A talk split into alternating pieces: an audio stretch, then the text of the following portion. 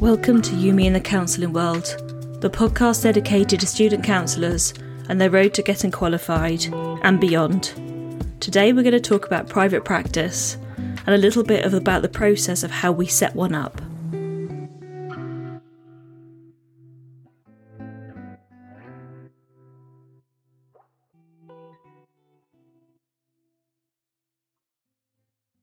Good afternoon. Hello. I'm back again. Sorry, as usual, I'm sorry it's been a while. Oh, it's so hard to juggle everything, guys. If only I could, if only I could manage to keep on top of this as well as keeping on top of everything else, because I so enjoy doing this. Um, and I just love, I find it so rewarding and just enjoy the process, you know, of people getting something from this. It's just so helpful for me to see how much people enjoy this and, and actually find it useful. Because when I set this whole thing up, I, I think I set it up with a feeling of, well, I want to make a podcast for student counsellors and if it, you know, reaches like five or six people, I'll be really happy with that. Well, wow. Little was I to know that it would reach thousands and thousands and thousands more people than that. And I am internally grateful to you all for A, listening to you know, me ramble on about stuff, um, but B, for the amazing support that you have provided since the podcast started. Um, and specifically this year, when I know that I've not uploaded as many times as I would like to have done, it would be um, amazing if I can make more time for that. And I'm going to work really hard on that in 2024 because I really do value this podcast and value all of you and all of my wonderful listeners it is really, really lovely to have like a little community of people. And I really enjoy that. So I will try. I don't know how much I can promise. And I think maybe if I could at least get to like once a month, which I know doesn't sound like very much, but if at least I could get to consistently like uploading like once a month, and then that might be really great if I can manage that. Um, and I know again, it's not a lot, but it is what I can sort of manage right now with everything else going on and dealing with so many different things and juggling so many juggling balls in the air. It's only really today that I sit here looking at my to do list and think, actually, it's not looking quite as bad as it has been. Like I've got to a place where I feel a little bit on top of things a little bit better. So that's why I thought I'd sit down today and, and just make a bit of time to talk to you in a bit more depth about private practice. So, this subject has come out of a poll that I popped onto Facebook um, a few weeks back. Um, and I recorded basically the poll came out almost split 50 50 in terms of the subjects people want me to talk about. This is the second edition that's come from the poll, really, and it's the second topic that people chose, and it is setting up private practice and the process of doing that. Now, whilst I can't sit here and give you, you know, step by step instructions of how to set up a private practice, I want to just talk about some tips and some things that I have felt really helpful and that I've shared with supervisees who have also felt found it helpful. And I just want to give some, at this point, I think some just tips to help you and things to think about along, along the way. But maybe if you want more in depth information than this, I'm really happy to make that as another episode. So please let me know. You can contact me on my Facebook page. I, I will leave the link to the page in the show notes below. But on there, please feel free. I'll pop a, a, post up there where people can come and comment on this episode. So it'd be really lovely to hear from you if you would like to come and comment and let me know what you need, especially if I'm planning some episodes for next year. It'll be lovely to hear from you. So let's think about it then. So you may well have done your training and you've completed and you're qualified and you're thinking about how on earth you start a private practice. Or you might be in the process of training and working really hard on placement and knowing that you want to go into private practice eventually. And once you're qualified, that's where you're hoping to head. And then you're thinking, well, what do I do next? and I completely understand that. Um, it is that, like, what do I do next? And for me, it feels like there's fundamentals that are really, really important. I think probably the first fundamental is where will you work from? Is this something you want to do from home on Zoom? Is this something you want to do on home from home face to face? Is it something that you would like to do from a rented office somewhere? Um, or is it something that you like to do where you go to those rooms where you basically pay, pay per hour? That sounds a bit dodgy, doesn't it? You pay per hour for the counselling space and then you're able to, to see your clients from there. So it's about thinking about where you want to be, where the client base might come from, but also what works for you logistically in terms of your life we all know that counselling is a hard job to do, is a hard nut to crack, and it feels really important that you have a space that fits logistically well into your life. If you're having to travel for half an hour to get somewhere each time you want to see a client, that might leave you feeling drained and burnt out. So it's about finding the places that feel right for you. And for some people, that will be working from home. And for some people, would much prefer to be out of the house and doing it elsewhere. I think since the pandemic, things have really changed in the counselling world in terms of us now openly and readily being able to offer Zoom. If you had asked me before the pandemic had hit whether I would ever consider doing online counselling or online supervision, I would have actually categorically said no, absolutely not. Because I would have told you that I needed to see the whole of the person, that I read a lot of body language, that I need the connection in the room, and so I would have categorically would have told you not. But when the pandemic hit, everybody that was working with clients had to stop working whilst we had to go through some additional training that the uh, professional bodies kind of rolled out really quickly. We stopped working for a short while whilst we couldn't physically see clients in the room. And then we began to be able to work on Zoom. And I have to say, from my side, that's probably one of the best things that could ever have happened because now it means I can work on Zoom really readily when I want to work on Zoom. And also, it opens up the people that I can work with to across the country. You know, I can work with people right across the, the UK. And oh my gosh, I work with some people from all over the place, and it's lovely work to be able to do that.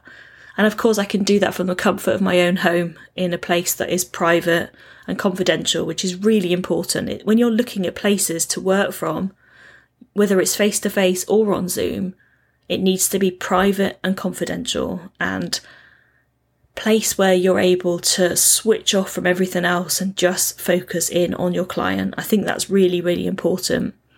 I used to have an office um, when I lived in a small town and it became it was the most lovely little office. It was perfect for me and perfect for what I was trying to do with my clients, how I wanted to build my practice.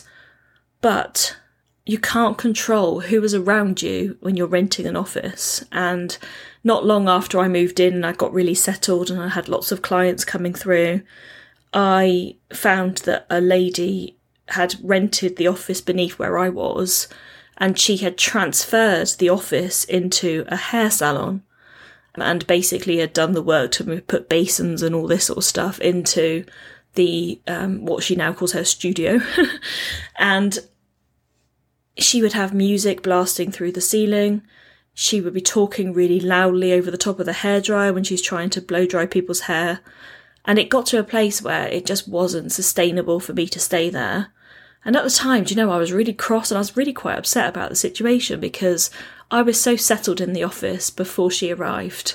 And it was really difficult for clients, you know, and, and it was at that point where I knew that I couldn't sustain this, like this wasn't going to be something that could work long term um, because of, you know, literally because of another tenant. I was so happy before she arrived. And then everything kind of came crashing down around me when she wouldn't be respectful of the space. Um, you know, she'd be shouting up up the up and down the stairs to her clients. She'd be talking loudly over the hairdryer. She would be blasting music, and it just she was so disrespectful of the space and the fact that there were other people working in offices around her. And she refused to do anything about it. And for me, it was so hard because I felt like I'd been robbed of a place that I was happy to work from and my practice was really growing from having my own office. So it is about thinking about what we can control and what we can't control. And for me, that was one thing I was not able to control on any level was what other people would do and who would let the space, you know. And I guess I was cross with my landlord because I, they, she kind of knew what I was doing and what I needed the space for. And to let it to somebody that was going to be so noisy just really got to me actually. So I let the office go. I let it go during the pandemic actually, um, because I knew that, that actually when I went back, it was never going to be a place that I could go back to that wasn't without these distractions and how difficult I'd found that. And so working on Zoom for me from home has been really kind of revolutionary and has really been helpful. Um, and so many of my clients that I used to see face to face now say, Oh, can we still carry on a Zoom? Because it just fitted so well for them because they could do it in their lunch break or they could just do it from home and they wouldn't have any travel. They didn't have to come out into the cold. I found it to be just as therapeutic as working in the room. It's a little bit different, but it's just as therapeutic because I could still see them. I could still see their their expressions and, you know, I could still get an essence of how they were feeling and they could still do the same with me. And so I think that was really important for the client and for counsellor. It's important to have a way of connecting with people. So once you've thought about where you're going to work from, there's lots of other kind of fundamental things to think about. So if you're going to be working from home, you need to think about insurance. And, and by that, I don't mean professional indemnity insurance, which I'll talk about in a minute. I'm talking more about your house insurance will be different because you'll be seeing clients from home and bringing clients into your home environment. And that's not something I can advise on as such, but you would need to let your home insurance provider know that you're going to be doing this. And you will find that it limits which policies that you can buy for your home insurance in the future because there's not so many that will allow you to you know, they don't condone it in that sense. But of course, it's so common now that people work from home. Um, you know, I think things will change there, but it just limits the number of policies you have available to you. So do bear that in mind that you'll need to um, let your home insurance provider know. Letting the right people know is really important, but it, it shouldn't become a barrier for you. Something that stops you from doing this is just thinking about all of the behind the scenes things, I suppose. So kind of thought about where you're going to be working from and letting the appropriate people know. And that's something which you'll need to work through for yourself moving forward. But the other side of the coin is thinking about things like your indemnity insurance, a professional indemnity insurance. And this is basically insurance that provides cover for you in the event of a client making a complaint and suing you for negligence and those types of things, which I'm not going to go into because it's all too, a bit scary, isn't it? but knowing that you've got a really good insurance policy with plenty of cover, including legal cover, will be really, really helpful. And, you know, you really do need that to be able to practice. So I wouldn't recommend or suggest seeing any clients until you've got your cover set up. There are so many different companies um, that you can use there are lots of lots and lots and lots in the BACP Therapy Today magazine. If you have a look there, there's plenty. And with um, NCPS, I know that they also have insurers which they, you know, which they sort of speak about and advertise. So make sure that you've done your your work on that in terms of getting your cover sorted out. It's not particularly expensive, but it is really you really do need it in order to practice. So you've sorted that out, then you've got your indemnity insurance your public liability insurance is for if somebody trips or falls whilst they are with you. Um, and most landlords will co- provide that cover as part of your rent if you're renting from them.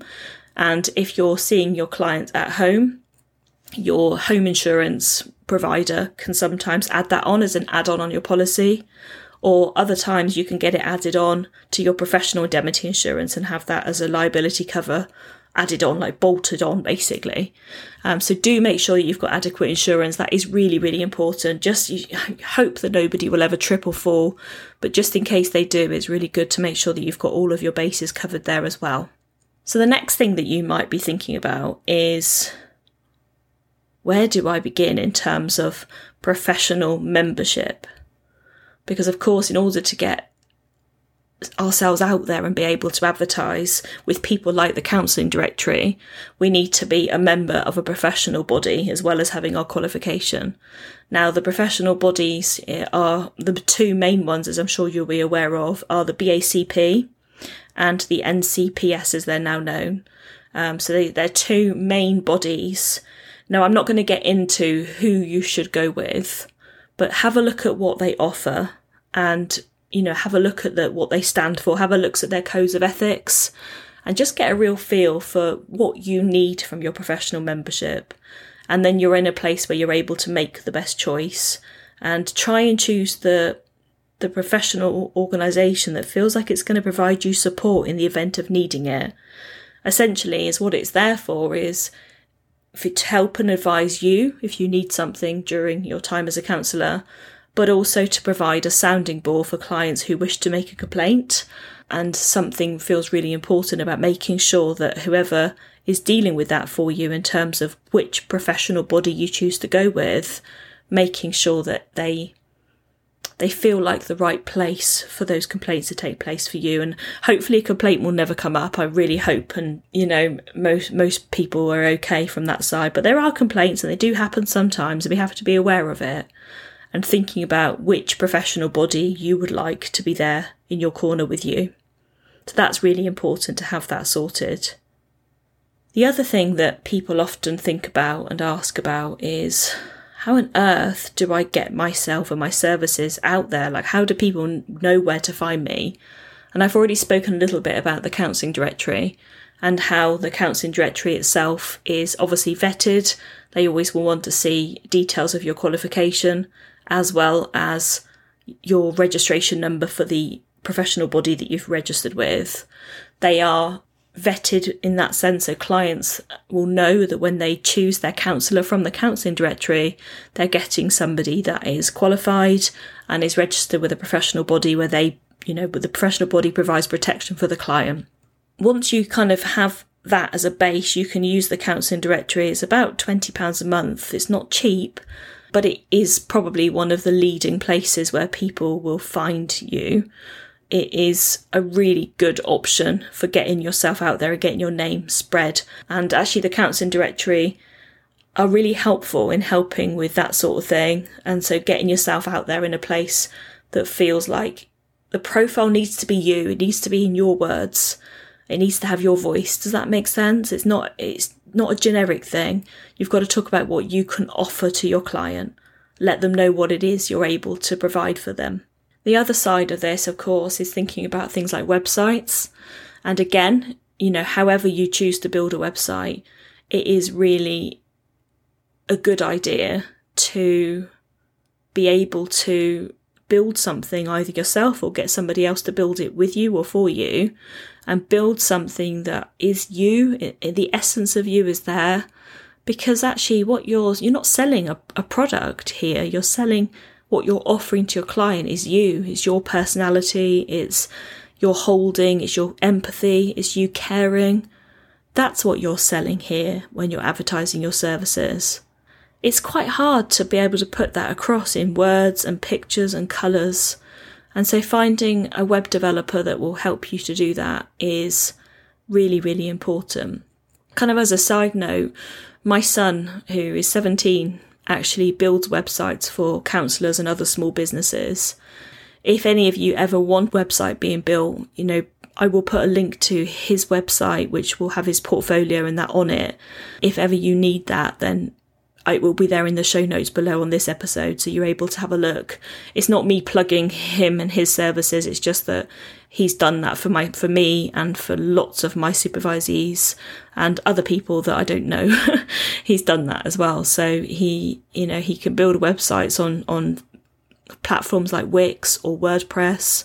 I think predominantly he uses WordPress, and he will build it to your specification with as much or as little input from you as, as needed, really. You know, if you want to make this really kind of personal, You can include your own pictures that you might have taken, and obviously your wording is really important. You can design and choose the colours and how you want this to be and think about keywords. Um, or you could just provide him the wording and a photo of yourself and, and he can build the rest depending on how, you know, on how you want it to be and tweak it. But it's just finding that place. It's not going to cost you an absolute fortune to get this out there, but it does mean that you're in a place where you're able to get out onto the internet and start sharing what you're able to offer. So once you're in a place where you're able to kind of advertise via the counselling directory and a website, you want to think about perhaps things like social media, Facebook, maybe the obvious one, Instagram is another great option. And of course, for those of you that are down with the kids, maybe a little bit of TikTok. um, but essentially, making your Facebook or your Instagram page a business page, you want to keep this completely separate to your own personal profile. It's so important that you that you're not engaging with clients um, on a personal level through social media and that you're only engaging via your business and via your business pages and you know sharing things on social media that just feel like they resonate and they feel like they really fit with you and with your work and what you believe in might be really really helpful to be able to just put some stuff out there and hopefully stuff that people will want to share with other people and help you to spread the word about you existing in the first place. I know lots of um, counsellors have got work from some of the, you know, if you know if you're on Facebook, you'll know about the spotted pages, which, you know, you might have your spotted and it'll be your local town, and it's these places where people locally will go on there and say, can anyone recommend a counsellor, or you know, can anybody recommend help with this? And it's really helpful if you've got a page that people can tag you. It's a really good way of starting out to get your your name out there further and further but it takes a little bit of time. You know, it really does. I think clients coming through a little bit like buses, you sometimes get absolutely loads in a row and then nothing for a while. And I think that it's about managing that influx and thinking about how many clients you can see. But I would say don't look at it per week. I would look at how much you want to be earning from your practice per month and, and try and divvy it up through the month because the reality is in private practice, as, as I'm sure you'll all be aware at this point, is that clients don't always come weekly and it's so much easier if you look at your monthly incoming in terms of what you need financially and work backwards from that and say during the month I need to earn this and make that like your minimum in terms of what you're looking for. And remembering when you're booking clients in to spread them in a way where you've got time for reflection, time for note taking, time to have a cup of tea because it's so easy to get burnt out in this type of work. And I know we've spoken about that a little bit here before on this podcast. It's so easy to get burnt out. So really plan your diary and know exactly what it is that you're doing in terms of making sure that you've got proper gaps and that you have proper days where you know that you're seeing clients and then days where you'll be off if that's the way that you want to set this up. Some people want to work every day, and if you can handle that, then great. But just have one eye on your own kind of self care. I think that's such an important point, really. So I'm trying to think if there's anything else. Obviously, there's the contracting side.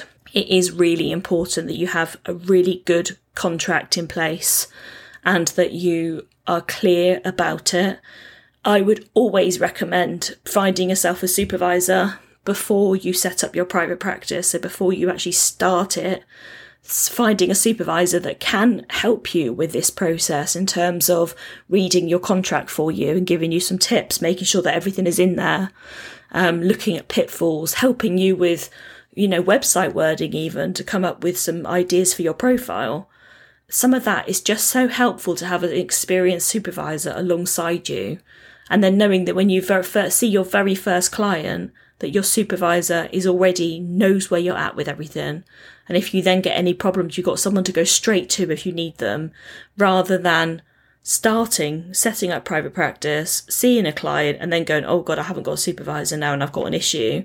Always do it the other way around. Have a supervisor in place before you start that process. And that's probably one of my biggest top tips, you know, and it's annoying you've got to pay a little bit for supervision when you're not earning, but I think it's worth its weight in gold in reality. Now, this is not an exhaustive list by any stretch. You know, it's sort of the fundamentals that need to be thought about.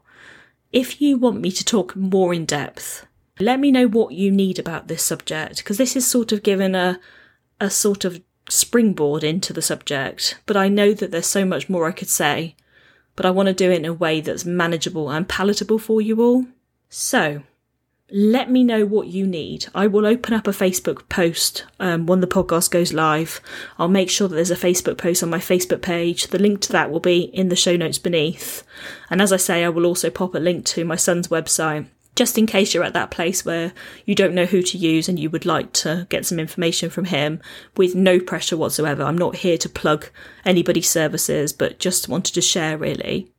So, do you know, I think that's that's okay for now. I think that's given us a really good starting point, hasn't it? It's a really big topic, there's a lot to cover. But have a think about it and drop me some comments in, on Facebook, and we will start to make a little bit of headway in terms of what it is you all need around this. So, without further ado, I just want to say a massive Happy Christmas and Happy New Year to all of you. Thanks again for the most amazing support that you've given me this year. And I am sorry that I've not been as consistent as I would have liked to have been. But I hope you understand and realise that this podcast is really important to me, and I do want to find a way to continue, and I absolutely will. It's just not as regular as I would like it to be.